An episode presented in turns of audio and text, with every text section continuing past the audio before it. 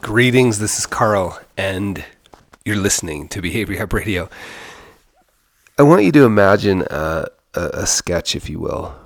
Um, so let's just picture in your mind, and if you happen to be someplace where you can, grab a piece of paper and just draw this out.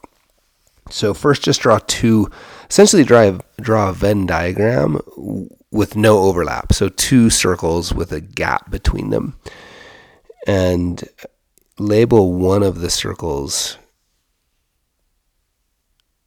how I spend. Actually, label one of the circles. Sorry, use my use of capital. You can put an asterisk next to capital. My use of capital, and label the other circle my values.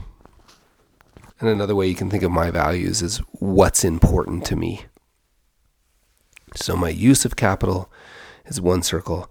There's a gap, and the other circle is labeled what's important to me. And use of capital, I just want to clarify that asterisk is time, money, and energy. Time, money, and energy. I mean, you, and, and under that, we could have attention, we could have skill, but I, I like just time, money, and energy, or time, money, and attention. I'm just I've been playing with this concept for over a decade and I'm still that like attention versus energy and skill, they always throw me off. So, time, money, and attention. How about that? Time, money, and attention.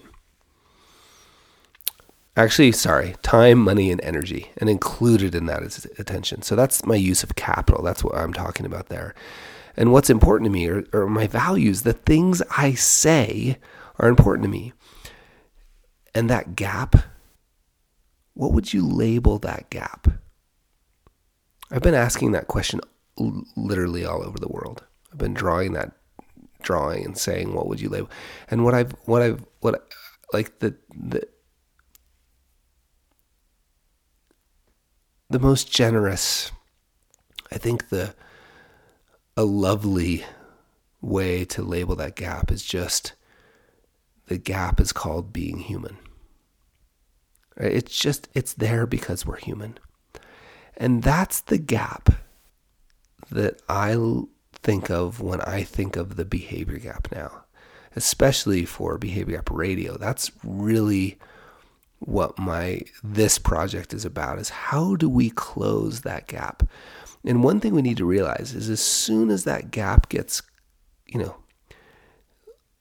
gets closed, it, it opens again.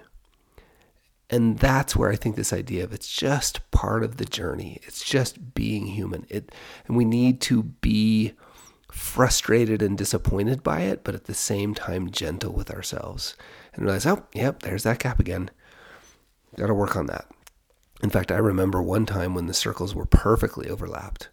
My use of capital was perfectly overlapped with how I was spending. Uh, uh sorry, my use of capital was perfectly overlapped with what was important to me. It was Christmas Eve, right? Sitting on the couch, the dog was with us. We'd just had what we refer to as our our Jerusalem dinner. Um, it was just a perfect evening. Ah, perfect overlap. Everything's great. And then the next morning, the presents started getting open, and I was frustrated. Like, who spent all this money, right? Like, and the gap opened again.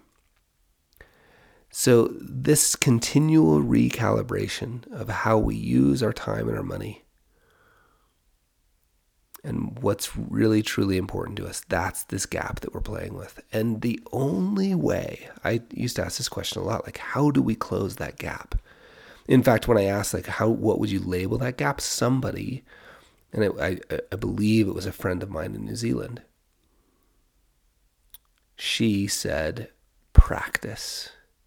And I love that too, right? Like the only way to close that gap is to just practice. And you know when you practice, you're not going to get it right all the time. That's why it's called practice. So closing the gap between how we, between our use of capital and what we say is important to us that's what we're about here. That's what this journey's about. That's uh, so I hope that's helpful to you. Um, as always, know that you can uh, shoot me emails. I love hearing from you. The email address is hello at behaviorgap.com, hello at behaviorgap.com. And if you just put the words podcast in the um, subject line, it, it gets to me really easily. Thanks, my friends.